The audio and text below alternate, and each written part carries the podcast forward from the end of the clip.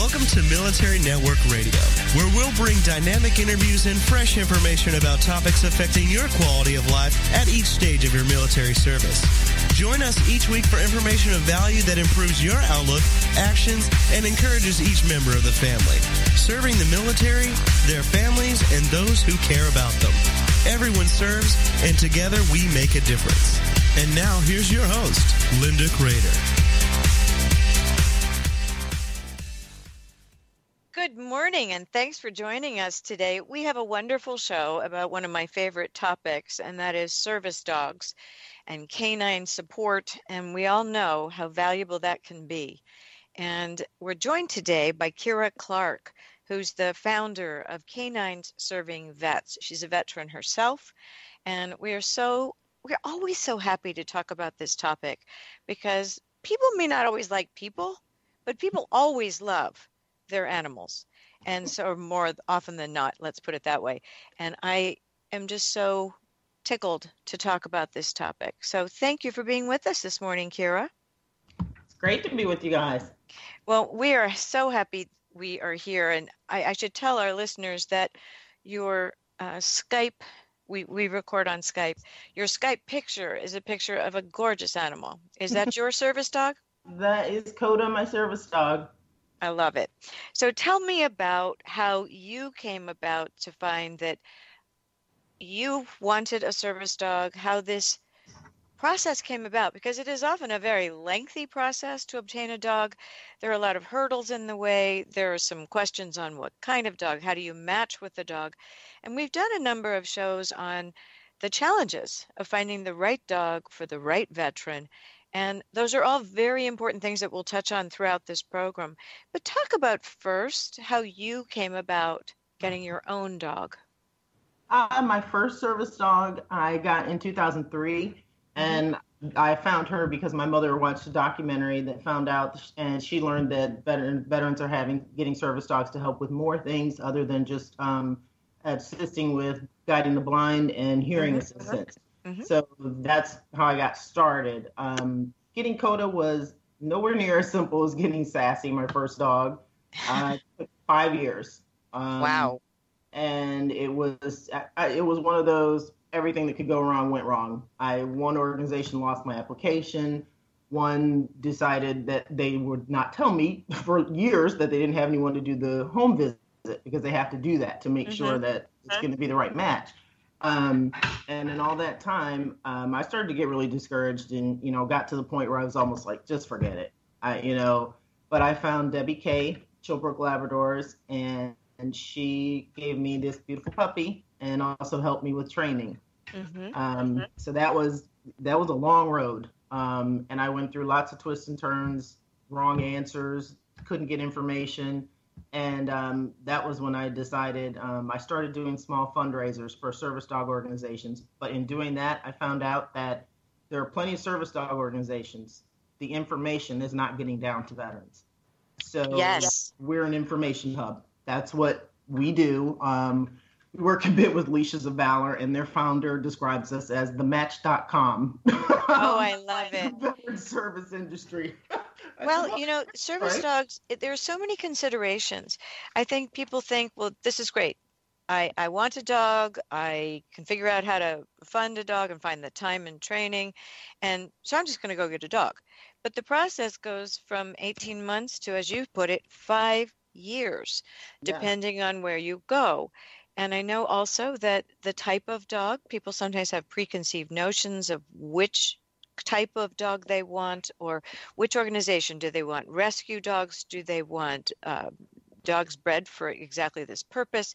There are so many considerations to take place and i think it starts out as i want a dog and then you come up against all these questions. So can you start to talk about because this will take more than one segment on the the considerations that a veteran should have in mind to be prepared for the road ahead of obtaining a service dog and and what are some myths and how do you bust those myths um okay i would say one prevalent myth is that a service dog has to be a labrador or golden retriever mm-hmm. um just not true not at all true. Um, my first dog was a Labrador mix, um, and she was a fantastic service dog.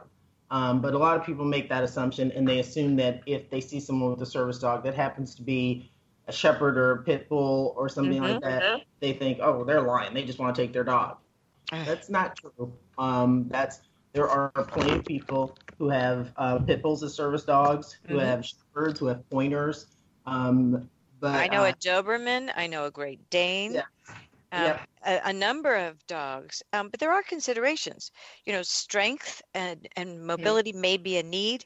Um, it everybody has a different need. Yeah, it just you know you have to, and that's part of what we we try to help with is you know getting you on that straight path instead of going around in circles trying trying to figure out figure this out because the fact is I've gone through it, so I can cut off all those you know most of those difficulties and let you know don't go there. This is where you need to be.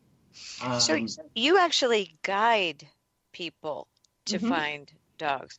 I did not know that this service even existed.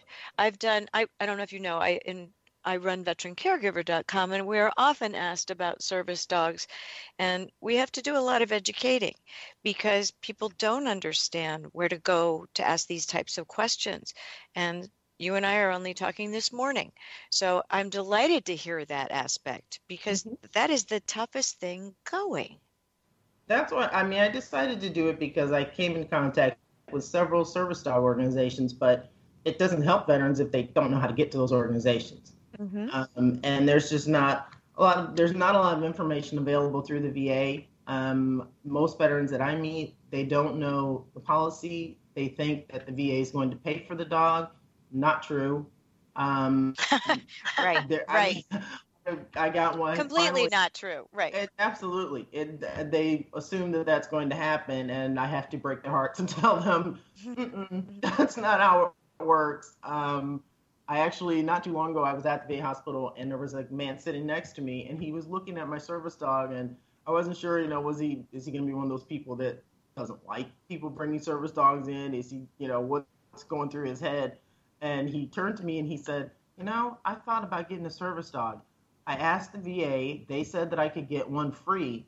And then when I got to the organization, they told me, no, you can't get a dog for free. And then they told me I had to do this and this and this. He says, I wish there was just one place I could go to and ask the question and get, here's my card. Perfect. you, you know, let's bring that right up into the open because the VAs do, are not always welcoming with service dogs. Not and there always. are criteria.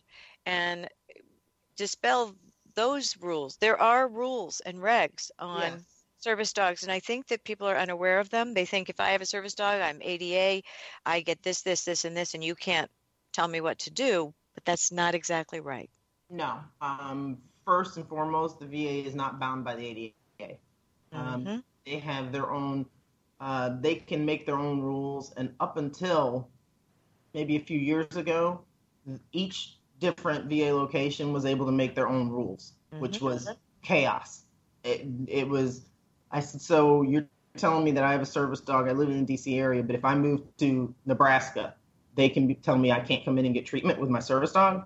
Mm-hmm. And they said yes. I said that's crazy. There's no yes, but rule. we but we can't use logic sometimes when dealing with illogical no, people. I'm like, there's no other regulation in the VA that can be individually applied to each location.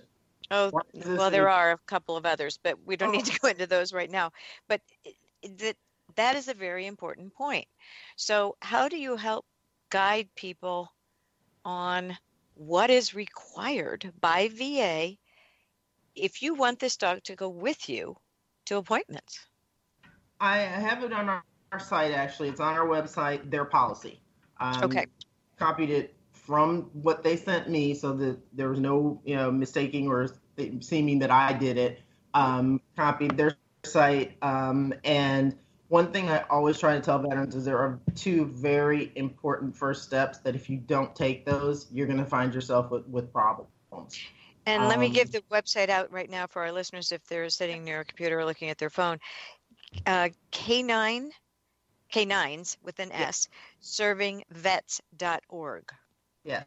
K9s with an S, multiple canines, servingvets.org. Yes. Okay, so the policy is there. Um, we have three minutes till a break. Can you sort of sum up the policy? Um, yes. Uh, basically, your first step should be to get a consult from your VA physician. That is the absolute first thing you need to do. Second step, um, do your best to get a service dog organization that is ADI accredited. That's Assistance Dogs International, and they are the barometer for the VA. Um, this this list is the recognized list for the VA for service dogs. Mm-hmm. Once you do that, um, then you come to us, and we find you a service dog organization that can help you. Um, we also will provide you with different um, different things that will help you as far as stores that give uh, military or veteran discounts, um, places where they can meet up with other veterans with service dogs, um, information on if your service dog has an emergency injury, how you can get financial assistance with that. Um, so at, as long as you follow those first two steps, mm-hmm. your path will be a lot easier. Um, but I also want I also caution all of them and let them know it can take two to five years.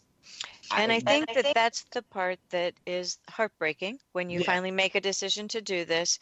And there does need to be patience involved because the wait is worth it.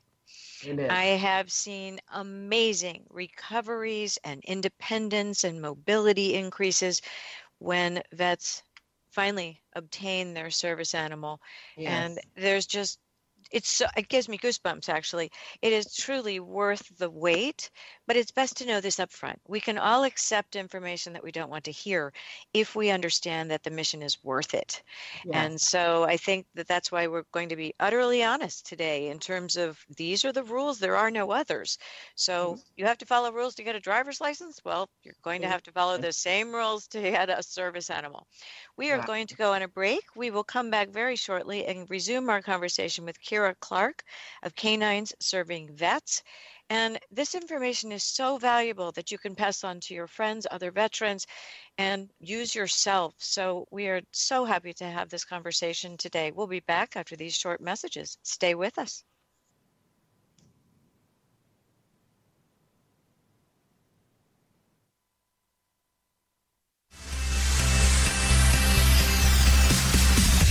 Military Network Radio, and we'll be right back after these short messages.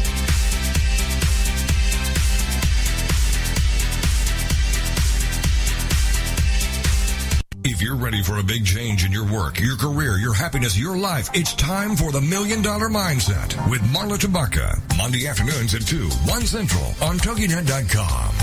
Marla believes that with the right mindset, anything is possible. Join us as successful life coach Marla Tabaka inspires you and her clients to explore, discover, and live your dreams by developing what she calls the Million Dollar Mindset. Marla will inspire you to take action on your dreams and reveal secrets to success that will help you realize your own unique power. Tune into the Million Dollar Mindset for heartwarming stories with Marla Tabaka. Learn tips and tricks to building a successful business and unlock the secrets to creating a happier, more balanced life through abundant thinking and attraction power. For more information on the Million Dollar Mindset, go to our website, marlatabaka.com. That's M-A-R-L-A-T-A-B-A-K-A dot com. It's the Million Dollar Mindset with Marla Tabaka. Monday afternoons at 2, 1 p.m. Central on TogiNet.com. It's merging Did you hear about the Ohio woman who received three speeding tickets in one hour? Three different officers had no idea that within an hour, they had all pulled over the same woman driving random tandem down the road. She was first pulled over for speeding at 11:40 p.m. About 10 minutes later, another officer stopped her for speeding wiki wiki again on the same road. Less than an hour later, she was pulled over for the third time. In each case, she was driving a bit ramstam or reckless at more than 50 miles per hour in a 35 mile per hour zone. Oddly enough, she hadn't had a speeding ticket for six years. She explained each time that she just wasn't paying attention. I guess the third time wasn't a charm. What's another word for not paying attention? Traveloxing. It's Martin. I'm Carolyn Davidson, and you can have fun challenging your words you never heard vocabulary with my free app, Too Funny for Words. Welcome back to Military Network Radio, serving the military, their families, and those who care about them. Together, we make a difference. Welcome back. Kira, we were talking before the break about the steps you must take, and there are more steps that you must take. I know that in the case of some of the uh, wounded, ill, or injured veterans that I've worked with, they say, I'm not letting anybody come in my home. You know, they've got it barricaded, they have severe PTSD, there mm-hmm. are issues there, so that's a, a pushback. There are also families where there's a there's a perception that the caregiver cannot take care of one more thing. And the interesting part about everybody I know who has initially said that and then received a service dog is that my life is not harder, my life is easier. Mm-hmm. And that having someone to take care of the dog, that the veteran has a purpose again where they maybe did not even want to get up that day or get in their wheelchair or to do whatever it is they needed to do.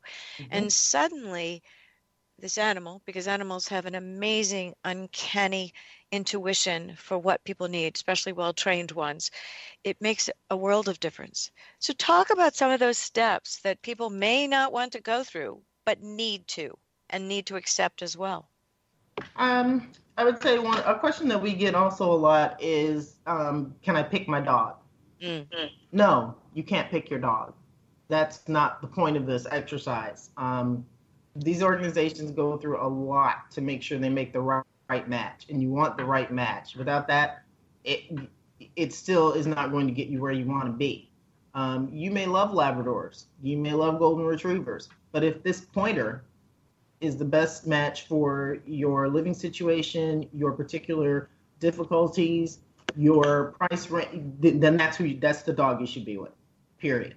Um, people don't understand that, and they say, "Well, why you were able to get this dog? How come you could? I couldn't get this one?" And I said, "Well, they take into account the dog's personality, your personality. Mm-hmm. Like my first service dog was very calm and didn't like a lot of you know upheaval. If I lived in New York City, that would never work. Mm. All the traffic, the noise, the no, that would never work. My dog now, Coda, Coda can handle anything. so um, and you probably can handle things that were not yeah, possible before. Yeah, it helps. It helps when your dog is confident and comfortable, and then they're going to help you be that way. Now, I've heard of organizations where the dog actually chooses the human. Yep, I think that's best. I think that's the best way to go. Talk um, how that works. I a few organizations that I've worked with that do that. Um, the uh, one that sticks to mind that comes to mind is the founder actually sat at the front of the room and the prospective clients were in there one client would come up and then they would have each dog that they had available or almost ready to come up and sit with the veteran mm-hmm. and they just and she just watched the interaction you know to see if the dog you know went up to the veteran and kind of you know put its nose on him or touch put his paw on him mm-hmm, or if the mm-hmm. dog just turned away then they would know yes or no and that way the dog is letting them know hey this is the human i feel comfortable with i want to help this one. i love that mm-hmm. i love that because it has to be it's a marriage yes. it has it's a partnership it has got to be a two-way street and it's an amazing relationship that is built right from the very beginning. And trust, trust is everything with yeah. service dogs in both directions. Mm-hmm. Talk about how that trust is built. Um, I tell people sometimes when I'm out that you know little kids will run up behind Coda, or you know people will walk up and just start to pet him out of nowhere um, one instance, I was in a public restroom and a woman's two children were in there and they just ran at him. Wow. And, wow. and I, you know, I was, you can't do that. And Coda was behind me. He had gone behind me like, okay, this is not okay. Mm-hmm. And I, but he knew that I wasn't going to let anything happen to him. He knew that, okay, these kids are running at me. Um, mom's not going to let this happen. So you you have to have that you and you have to be able to trust your dog to let them do their job. Mm-hmm. Otherwise, again, like you said, it's a partnership. If there's no trust, this isn't going to go well. so, and like you said, it's just it's such a great thing to have a service dog and watch a service dog bring a veteran into the light and more, you know, independent mm-hmm, being. Mm-hmm. You got to have the right match. You want to get it right. and the confidence to mm-hmm. know that the dog has your back and you yep. have the dog's back. It's, yes. it's extremely important. And when you watch the interaction between veterans and their dogs, I um, am at Walter Reed a lot, and it's so amazing to see the relationship build. And I, I think that's the other consideration. Okay, so you can't choose your dog. Talk about how you prepare if you have difficulty for a home visit. I would say, um, first of all, to be sure to disclose that to the service dog organization. Mm-hmm. They put a lot into making sure they're going the right down the right path for you. And mm-hmm. if you tell them that, I am confident that they will make arrangements. They will figure out what would be the most, you know, productive way to get that home visit done. Um, and they're, you know, they're there to help you. So holding back is not a good idea. Tell them you're having a hard time. Tell them, you know, I'm, I get nervous when people come into the house. I, you know, mm-hmm. I need you to take some extra steps for me, mm-hmm. and I'm sure they will. Now, all of the organizations that you suggest are these specifically for veterans? Uh, there are some that are that help veterans as well as civilians. Um, there are some that only help veterans. Um, veterans moving forward, only as the name says, only help mm-hmm. veterans. Um, Leashes of Valor, they only help veterans, and I believe only post 9/11 um, veterans. Mm-hmm. Right. Um, there are some limitations on some of these yeah. organizations, which is why some, you, as a, a clearinghouse, oh. can guide them in the right direction. So there's not a lot of wasted energy. Is that true? Yes. Yes. It's um, there are several organizations that have uh, they have created specific programs for veterans. Mm-hmm. NEADS NEADS service dogs for one. They have a specific veteran program. Um, CCI Canine Companions for Independence. They have a mm-hmm. specific mm-hmm. program, and they also help civilians. Um, so yeah, there are some that only help veterans, but you know, there's there's plenty of people out there that want to help veterans. So right. Um, if they're not helping veterans, they'll make a way to help them. I love that. Now, as you you've alluded to a couple of times, the cost. So, what is the average cost and considerations for a service dog? Because they have to be fed. They have to go to the vets. You said there are organizations that will help them with the veteran visits uh, vet, veterinarian visits. But what is the average and, and don't quote us on this because it'll vary per organization. Mm-hmm. what is the average cost for a service dog um, first i'll say there are plenty of organizations that get veteran service dogs for free um, there are some that charge a small cost some that charge a large cost Okay. But the the basic price tag for training a service dog is going to be between forty and sixty thousand dollars. yeah, that that's what most veterans say. What? and no, I knew that. It, it's it's that I think that you know saying the number out loud is shocking, and this is why there is a cost, and this is why there is close training, and continued training, and matching, and you know, honestly, the upkeep of an animal for special purposes that's, requires yeah. special care. Mm-hmm. And that is not cheap. That's you know, and that's one of the factors that they look that service dog organizations look at. Can you handle this financially? Mm-hmm. Um, if you are a veteran who has received your physician's um, consult and you've gone through all those steps and you are with an ADI accredited organization, mm-hmm. the VA provides a veterinary insurance plan through Trupanion. You have to have followed those steps. That's why I say how crucial those first two steps are. Because you when you say a veteran insurance plan, is that for the dog? Yes, it's a veterinary insurance plan through Trupanion. And okay. basically, what I did was I I got enrolled in the program. I got my card. I take my I took my card to my veterinarian. They keep it in their file. Whenever I take Coda in for a visit, I'm given a receipt, but they send that receipt to Trupanion, and within 48 hours, they're paid. That's better than VA care. I, I, tell people that I'm like, better insurance than I do. well, that is often the case, I'm afraid, these days. Um, but we we love our animals probably as much as we love our family members. They are our family members. Yes. But that but that's important to know. And there are organizations that do charge, and they do it often for a reason. Because if you have skin in the game, so Yeah. to speak. That is also an important component. You know, free sometimes has little value. And Yeah. so I, I think that people are understanding that maybe they have to pay to feed the dog afterward and that kind of thing. But having an upfront payment isn't necessarily a reason to turn down that organization. You don't necessarily need to get your dog for free. Mhm. It may be a smaller payment or a larger payment, but that's a choice you make, Yes, correct? It is. Uh, um, that you know, some organizations charge five thousand, some charge seven, some charge 20 Um, but you're right. Um, as far as having skin in the game, it's a lot of organizations they will require the veteran to do fundraising, and they require that because one, it gets their name out there so that they can help other veterans know where to go. Two, it helps to pay it forward to the next veteran. Which, Um, which is a very good concept for I think veterans that's to great. carry forward. I, I love that. And usually you don't hear any pushback on that at all. Yeah, I think that's great. Um, we have a very small application fee for us um, to start to help a veteran, but I have gotten pushback on that. Um, I actually asked a veteran, "Do you think this is fair? Do you think this is a good a good number?" And it's twenty five dollars, and he actually said to me, "I'd pay you hundred dollars so that I didn't have to deal with the VA."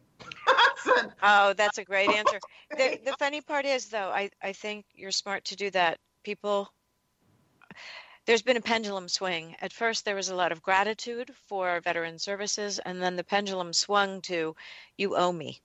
Yeah. And it's swinging back into the middle. And Mhm. I'm grateful to see that because Yeah. all the organizations that want to help veterans, 99% of them are doing it because it's a calling, not because it's a moneymaker. Mm-hmm. And so I think that that is important to have an understanding and a fee and and part of this get in the game. So we're going on a second break and we're going to come back after the break and talk about family involvement and what is the decision the family makes and the considerations that they think about and the benefits to the family and any drawbacks that may come to mind. We're continuing our conversation with Kira Clark of Canine Serving Vets and we'll be back after this short break. Don't go away. This information is invaluable. We'll be right back.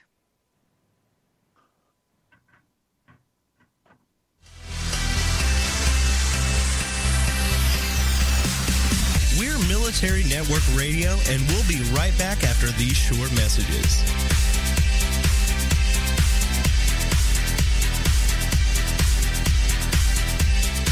Welcome to TogiNet, cutting edge radio.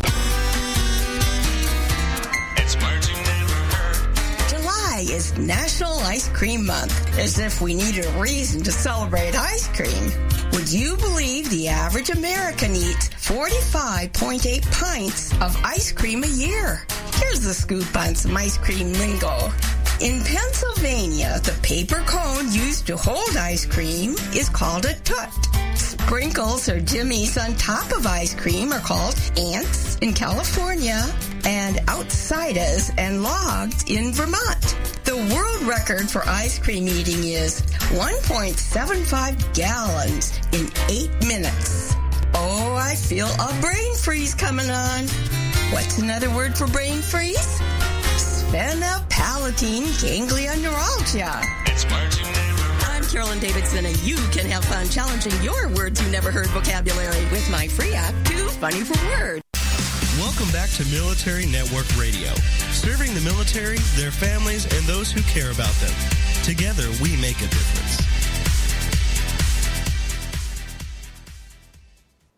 Welcome back. We are going to continue our discussion on canines serving vets. And I mentioned that we would talk about the family involvement in working with a lot of wounded, ill, and injured who are considering dogs. The family members have often said, I, I can't handle one more thing. You know, caregivers have their hands full. They may have children as well, or even elderly parents they're also looking out for. I mean, we have multi generational households, but remotely these days that we're having to look out for. What I have found, however, is that the addition of a dog is so much a plus in the family that all of those initial worries fell away. So when a, a, a veteran and their family member comes to you, and, and oftentimes I imagine it's the spouse making the initial call, finding out information. Um, what what do you kind of interact with them about? You know, what their perceptions are, what their myths may be, what their thoughts are. How does that application process begin? Um, I, you're right. I, there are several times that the spouse will be the one reaching out saying, "Hey, will will will this help?" You know, my wife, my husband, um, and that is true because with me, um, I'm single. My mother, though, my mother and my friends, they, I, I saw sort of a sigh of relief from them when I got my first service dog. It was Good. like, okay, so I don't have to be on guard all the time. I don't have to be, you know, worried all the time. I don't have to keep. You know, of course they check in, but it wasn't. A, it's a. It didn't become an everyday, all the time. You know, twenty four seven. Um, because they knew that my service dog had me. You Well, know, it's the independence factor that you mentioned Yeah. earlier. That's I wasn't going. It was nothing for me to leave, not to leave the house for ten days, and and then it got to well, I have to go out. She has to go to the bathroom, so I have to go Well, out. a dog forces you out. A dog Yeah. forces you to take walks and give them exercise, and it and it- it- other people with dogs, so that Right. you know that whole process. It really does. Now, this is a random question, but I often see far more service men with dogs than service women. I, yeah, I guess that is true. Um, I'm starting to meet more females, but that is, I would say that's true. You see more men with service dogs than women. Um, I one thing I, I one of the things I like to try to prepare people for um, is the attention that you're going to get when you, you're out with a service dog. Good point. And I know that when I first got my first service dog, it was it was kind of shocking to me the amount of people that would come up to me and point at me and uh, and it was you know before no one knew anything was going on. Now I have this seventy pound appendage. People don't know what's going on, but they know something's happening. You know, and so it was like, oh God. And I that's one thing that always comes to mind with me is you know you got these these big burly guys that are getting out of the military and they have a service dog and you know military we're not exactly known for you know oh can you help me We- we're not exactly known Uh, for no, the culture does not promote Yeah. that. and so now you got this big huge guy that has gone through insurmountable things has a service dog with him and people are now looking at him and he's like okay why where people are staring at me i'm uncomfortable i you know and so i do try to um, prepare them for that um, and, and I That's think very interesting. I have never heard someone mention that, but you are correct. And I think people are eh, better educated these days to know you don't pet a service dog. You Mhm. you approach slowly to talk to the owner, um, or you keep your distance. Uh, All of Yeah. the above, I'm sure. Right. But certain it is it is interesting because you're right. Um, but in many ways, that helps those with invisible injuries, because otherwise people don't understand, and it can be very daunting, especially in crowds, etc. But with the Mhm. service dog, it's automatically a plus by your head, I think. Um, but yet, I can understand how you say the attention would be yeah uncommon if you're not used to it. yeah it's overwhelming especially when you're first starting out with a service dog you know you just don't i you know you have you, people tell me all the time i wish i could take my dog everywhere and i tell them no you don't you mm. don't wish that trust me you don't you you have to have doggy poop bags everywhere you have have to make sure you don't park in the sun. You have to make sure you always have water. You have to make sure you look out for that kid that's running up from behind. You have to deal with you can't bring a dog in here. You, you don't want to do this. Trust me, you don't want to do this. How do people react to that comment? I well, they're just like, well, but it just seems like, and I said, I know it seems great. We all love our pets. We all want to, you know, be able to be around our pets all the time. But you know, you have to step back and realize that Coda is with me for a reason, Mhm. and that is why, like you were saying, the give and take and the responsibility. That is why, to me now, it is it is just second nature to, to make sure that I have water, to make sure I have a dish, to make sure I have a towel in case anything happens, to make sure that I'm, you know, watching out for him. People, when you're out rolling shopping carts, they may not see your dog. It's Correct. your job to make sure you know where your dog is. Um, you you know, and and other things now, especially watching out for other dogs. That is now, unfortunately, a must. You have to watch out for other dogs now because there are so many people claiming their dogs are service dogs and the dog has no training. So you have to that's another layer now of protection you have to provide for your service dog. And that's with the advent of greater numbers of service dogs. There are a lot of people who are, I mean, I've met them on airplanes and they are companion dogs. Nothing wrong mm-hmm. with that. There's no- However, it's very different because the certifications are not the same. no. and and that's why it was what you were talking about earlier is is dogs that are not certified that are now causing a problem they are causing major problems. It is um tell talk more about that emotional support animals, as you said, they're great. They're Mhm. fantastic. They, you know, they help people to deal with anxiety or help calm them down. They are not service dogs. Mm-mm. They're not. They it's, emotional support animals are not required to have one day of training. Therefore, Seriously. get them out, and but then they're they- allowed on airplanes they're the, the airline. And once again, people don't know this. Airlines are not are not bound by the ADA. They did make their own that they make their own set of rules um, and they are that's why they're having to in my opinion that's why they're having a lot of problems is because they're allowing emotional support animals um, and i me personally you're trapped in a tin can with with this right dog that has no training correct I, so if he goes to the bathroom in the middle of the aisle what are you gonna do you can't go outside. What are you gonna do? I mean you, right so um, yeah i've had coda has almost been attacked twice now. That's not good. Yeah. Uh, on a happier note I do know that more and more airports are providing relief spots for animals with Yeah. special turf and and you know dog friendly yeah. um, what I don't know what you call it, dog friendly conditions, because there are a greater number of service animals Yeah. and and veterans, and that's interesting to have watched that evolve. Because years ago you watched smokers' rooms, and now those are gone, and this seems like a, a much healthier, much needed improvement, my Mhm. opinion. Yes, that um, and that's they started doing that um, back when I had my first service dog. They started putting in the the turf and the Mhm. pet stations, Mhm. um, which is great. And that's you know that's another thing that I would tell veterans. You know that's there for a reason. If Mhm. you are taking a flight with your service dog, take your dog to the bathroom before you get on the plane, Right. and as close to the time as you can. Mhm. That way you can have much more confidence that they're going to be okay through the flight and not have to go. So that's great that they've started doing that. hmm Yeah, it and it's relatively new. It's it's not you know immediately new, and it's not everywhere yet, No. but it is increasing in terms of other support. So, as you're talking about, what are the positives and negatives that come with being a service dog handler? I imagine it's the attention. You know, is one thing that you're not used to being mm-hmm. fully prepared is another although i would venture to tell you that having that responsibility actually gives purpose you know i have something to look after i have a comrade and so i think there's two sides to every one of these requirements but the positives seem to vastly outweigh the negatives Absolutely.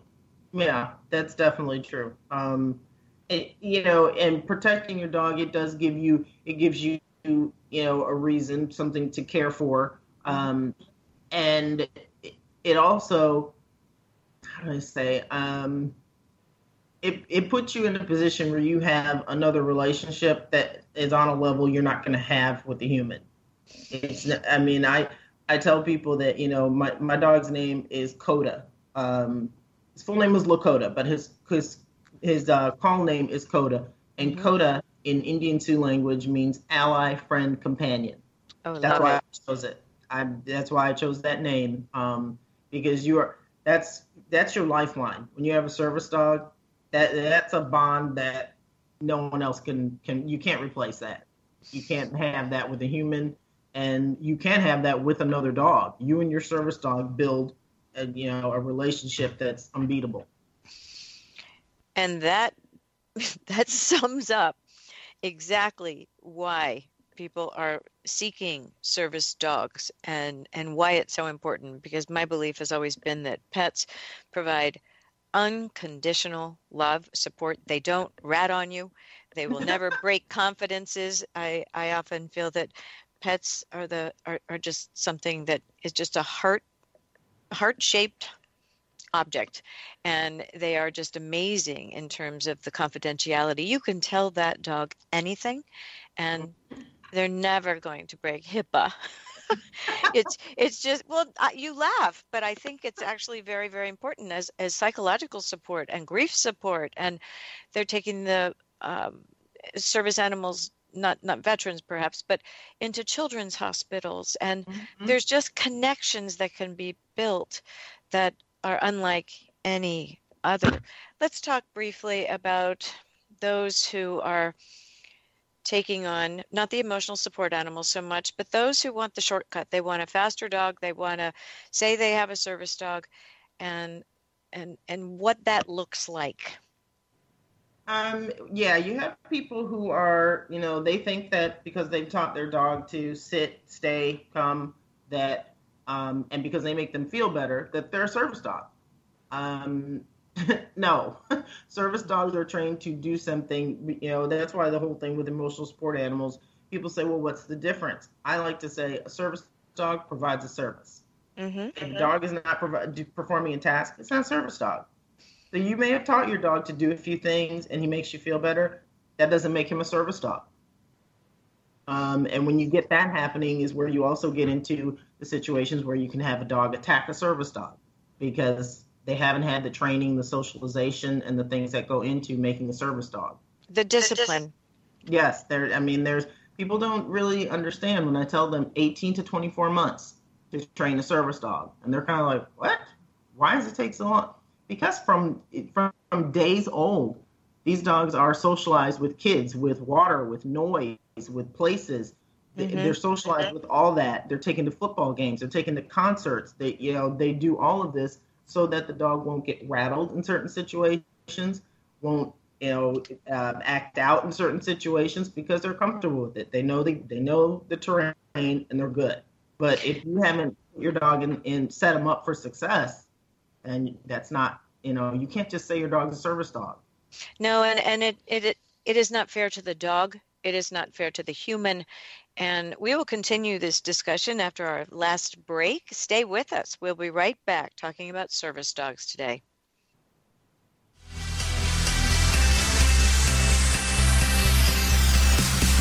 We're Military Network Radio, and we'll be right back after these short messages.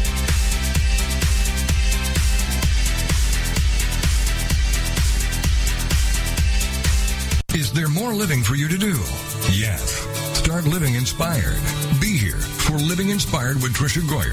Thursday afternoons at 4, 3 p.m. Central on TogiNet.com. Tricia will dig deep into topics that matter most to women, inspiring women to make a change in their own lives and to make a difference in the world, and maybe even deep within their own hearts.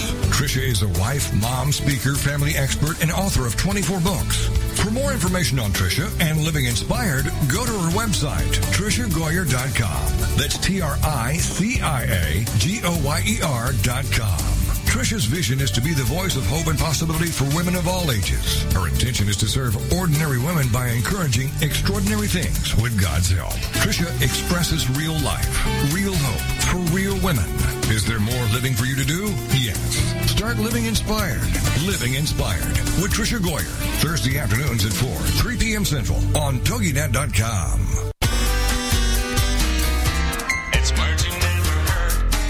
traditions vary around the world. Citizens of Finland visit the sauna on Christmas Eve and listen to the National Peace of Christmas radio broadcast. Norway is the birthplace of the Yule log cake. And in Greece, many people believe in goblins that cause mischief during the 12 days of Christmas. Captain John Smith drank the first eggnog in his 1607 Jamestown settlement. Nog comes from the word grog, which refers to any drink made with rum. Since Christmas arrives in Australia in the middle of summer, jingbangs or crowds of Aussies celebrate at the beach with beer and skittles. This is the time each year where we have to climb up to the sky parlor or attic to fetch our Christmas lights. What's the word for decorating till we're about to collapse? It's words you never heard. I'm Carolyn Davidson, and you can have fun challenging your words you never heard vocabulary with my free app, Too Funny for Words. Welcome back to Military Network Radio, serving the military, their families, and those who care about them. Together, we make a difference. Welcome back on the break. I wish you could hear these breaks sometimes because I, I think that the discussions are really good. So we'll try and reenact it. We were talking about the fact that it's very important to know what service dogs can be trained to do. And there's a wide spread of the services that can be done. And I imagine with specialized care and training, it takes even longer. But there are dogs that are seizure sensing. Um, there are PTSD dogs, uh, those with TBI, uh, panic disorders, anxiety disorders, and even diabetes and other conditions, medical conditions. And Kira, can you speak about that? Because when someone talks to you about what they need, they may not even know that that is available. But it would be a huge relief to the family and the veteran to know that there could be an, another safety net for them. Yes. Um, yes, you, you mentioned PTSD dogs. PTSD dogs, um, they're trained to do things like provide a barrier so that people don't get too close to the person. Mhm. Um, they're trained to alert their, their person if someone is getting too close. Um, there are certain commands that they come up with that are specifically for PTSD dogs. One is um, cover me, and the dog is a heel is when the dog is at your left facing forward. Cover me is when the dog is at your left, they turn around so that they, they can see if someone's getting too close and they can touch you with their nose and basically, hey, just okay, Mm, chill out, someone's coming. Um, you know, um, mobility dogs have to be at least 50 pounds because how are they going to help you if they're a Right. chihuahua? They, can, they can't help you with mobility. Um, there are some organizations, I came across one that specifically breeds and trains Great Danes for mobility, which makes absolute sense. Well, and the pit bulls as well, because pits are so strong. Yeah, yeah. I had a guy in a class I was in that had a pit bull, and um, his name was Joker. He was the most adorable little thing. Um, oh my gosh, he would just look up at his handler like, "You're the best." He's so cute. Um, well, I happen to love pits, and they're often the Yeah. best trained dogs because you're not given a lot of room as a pit bull. You you you have got to behave and be well trained, yeah, but they're very strong and they are so loyal. they are incredibly loyal. Um, they um, it, Coda's breeder trains diabetic alert dogs. Okay. She um, is she has decades of experience in scent detection, um, and she uses um, a piece of rolled gauze that the uh, she works mostly with children, Mhm. um, and that will they will use the gauze and put it in their mouth and basically make samples uh, for the dog to use to train, and that way the dog gets he gets accustomed to a different scent. That means the child's sugar has dropped and they're trying to go get the parent. Um, and what else? Seizures. Seizures. Seizure. There are seizure alert dogs and seizure response dogs. Seizure alert dogs um, have the capability to they can smell the different changes in your chemical excre- excretions. Mhm. Like they can, if they can smell that, they will be able to alert you and tell you. Seizure response dogs respond when you've had a seizure. Um, if you had a seizure, your dog can be trained to lower you to the floor so you don't hurt yourself. Your dog can Wow. be trained to block off people from that may, you know, be trying to help, but you know, people try to help, but sometimes with seizures, they're not helping. You got to get Uh, out of the way. Uh, Right. yeah, you can't hold the person down um, because both of you are going to get hurt if you do that. Um, so yeah, they um, there's there's so many different types of dogs um, that they're trained to open doors. They're trained to pick up dropped items. They're Mhm. trained to get something from the refrigerator. They're trained to go get the veteran's medication. Um, there are so many things that the dogs can be trained to do. But I think it's helpful to our listeners to hear what is possible. Oh yes. because I think that you know maybe initially they don't have quite this much information, but more and more animals. w- First of all, they're just so coachable when they're chosen to do this work and they're trained so well. But Mhm. the more you know that a dog can help you, it really does help to make family members understand that this is not going to be more work. This is actually going to be a relief and a help and independence and the mobility thing.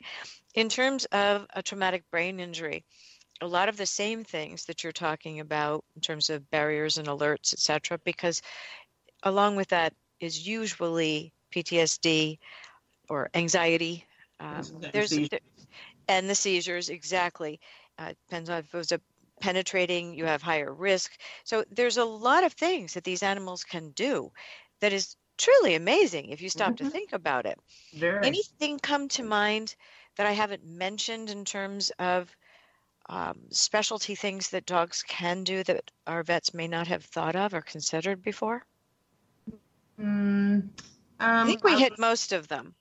Yeah, we. I think we did. Um, I think as, many people know that um, for a person with PTSD who may be having a flashback, who may just be getting worked up, um, a lot of dogs are taught the my lap command, Mhm. and it's basically when they see their veteran or sense their veteran is getting a little high strung, Anxious, they right. jump up and put their paws in the veteran's lap, and that's basically to break the cycle because it forces the veteran to touch the dog and have to pet the dog and that and as you were saying our, our pets just they make us you know feel at ease and just by doing that they're petting the dog and that's bringing them back And you have to break that cycle. I mean, you, you tell Yeah. that to people, but it's much easier when you have an outside force that senses it and does it for you. Mhm.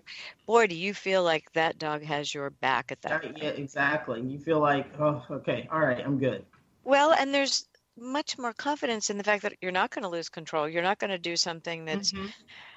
disruptive and that it will really truly help you. I want to make sure our listeners know where to find out more information about your service, Kira. And the website again is K9s, K-N, I mean, K9S, servingvets.org. K9s, servingvets.org. And Kira, you want to talk a little bit more about the organizations you work with and, and what you're finding for each person. Yes, we're um we're working with several organizations right now, and what we're trying to do is on our website we want to include service dogs from all these organizations and teams, um, the handler and the service dog, because that helps us to for people to come to our site and say, oh well, you know, I saw CCI on their website, they must, you know, they must be legit because there are a lot of organizations out there who claim they're training service dogs and they're not. Um, so this uh, that's our way of putting out there. Okay, this is CCI. We trust them. This is Veterans Moving Forward. We trust them. This is Leashes of Valor. We trust them. So um, that's a, that's one way that they can get that information. And we have a client right now that we're helping, and I basically have the client to fill out our application. I talk with them, and then I reach out to the organizations I think can best help them. Um, and it's not uh, like you're. It's not always going to be the first one. I, Mhm. one organization I went to, they said, "Well, I don't think so. I think you'd be better finding an organization that has blah blah blah." You know, it's so, and that, but that way I'm doing it. My volunteers are doing it. The veteran is Mhm. not running circles trying to figure out how to make this work. And not get discouraged as you did. Exactly. Yeah. And so you're helping them to avoid the pitfalls that you fell into because I'm a things can happen where, well, I'm sorry, every time I think of applications being lost, I think of a different organization, a very large one with two initials. um, but at any rate, it, it is important. So when people come to you, the more information that they know, does that make it easier to work with them? Yes, it does. Um, I I have created a client info package that has everything I can think of that, that I would have needed when I started. Um, places you can get discounts, um, preparing your service dog for if something happens to you and you're incapacitated. Mhm. Um, you know, places that you can go and get help, places to help you deal with if you're discriminated against. Um, that that whole package is just you know things that I've dealt with that I'm like, okay, this is something that's going to happen. This is something that they might ask about. Um, Well, I have to believe too that a veteran helping other veterans gives you enormous credibility. And you've been there, you've done this, and you have created this clearinghouse of being able to assist vets.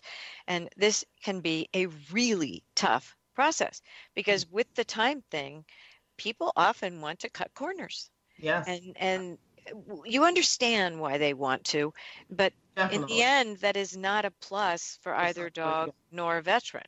Mm-mm. That's um, and a lot of people do. Organizations use rescue dogs, um, and everyone has their opinion on that. For me, I think rescue dogs are the exception, not the rule. Um, you don't know what a rescue dog has been through. Mhm. And, but I had a situation recently where I was able to show people why it costs so much, even with a rescue dog. I actually rescued a dog. I found a dog on the highway, Mhm. and me being me, I'm I sat on the highway for about three hours, literally on the ground, to get this dog. Um, took me three hours. I got her. She displayed some um, behavior that I thought would make her a service dog, and so we worked with her. I calculated everything: the food, the vet care, the things we needed to buy, the gas to take her to train. I calculated Everything. everything. It came to forty nine thousand five hundred dollars, and she was a rescue. Mm. So I, when people say it doesn't cost that much, yeah, it does. it does. yes, it Trust me. does. It does. does. And I and the training is so specialized, and it's not Mm-hmm. as if people come fully trained. excuse me. You know, are, are a trainer right away. It takes time to become a very good Yeah. trainer. And that's another thing. They have to be paid to train. They have to go to, Right. um, you know, refresher courses. They train um, protocols change. They have to be kept updated. All that costs Mhm. money. So, Well, and I think people do understand that. It's it's just it's sometimes it's a hard pill to swallow when you've come so long and finally decided I want a service dog, and then you find out it's costly, it's time consuming. There's mhm. home visits, there's all these things. But once again, I've got to say, it has been my experience that it's so worth it. Mhm. It is absolutely. So, anything else you'd like to add that we maybe didn't touch on today? One Just- thing I would yes, really like to touch on is um, businesses. Um, Coda's breeder, Debbie Kay, she used to give a seminar to businesses on what their rights are because I think businesses are in a really bad situation right now with all the people that are Mhm. lying, bringing in fake service dogs, and they don't know that they have responsibilities, but they also have rights. It, you know, you are not. Uh, I see someone come into a grocery store that I go to, and she brings her dog in and puts her dog in the cart. Okay, first of all, ugh, Right. your Thank dogs you. should Not be where people's apples go. That's no. um, but So, talk business- to educate businesses is what you're Yeah. saying. and they're but they're afraid they're going to get sued. And so I really want them to understand you are just read the ADA.gov. You are not obligated to because they have to sanitize the cart when she leaves. That is Of totally course, not their responsibility. Of course. I'm so sorry we are out of time, but Kira, I want to thank you so much for coming on today and providing such incredibly valuable information. This is a tough topic for people to understand fully because it is complex, but mm-hmm. please listen to the show and go to Kira's website, canineservingvets.org. Thanks for listening today.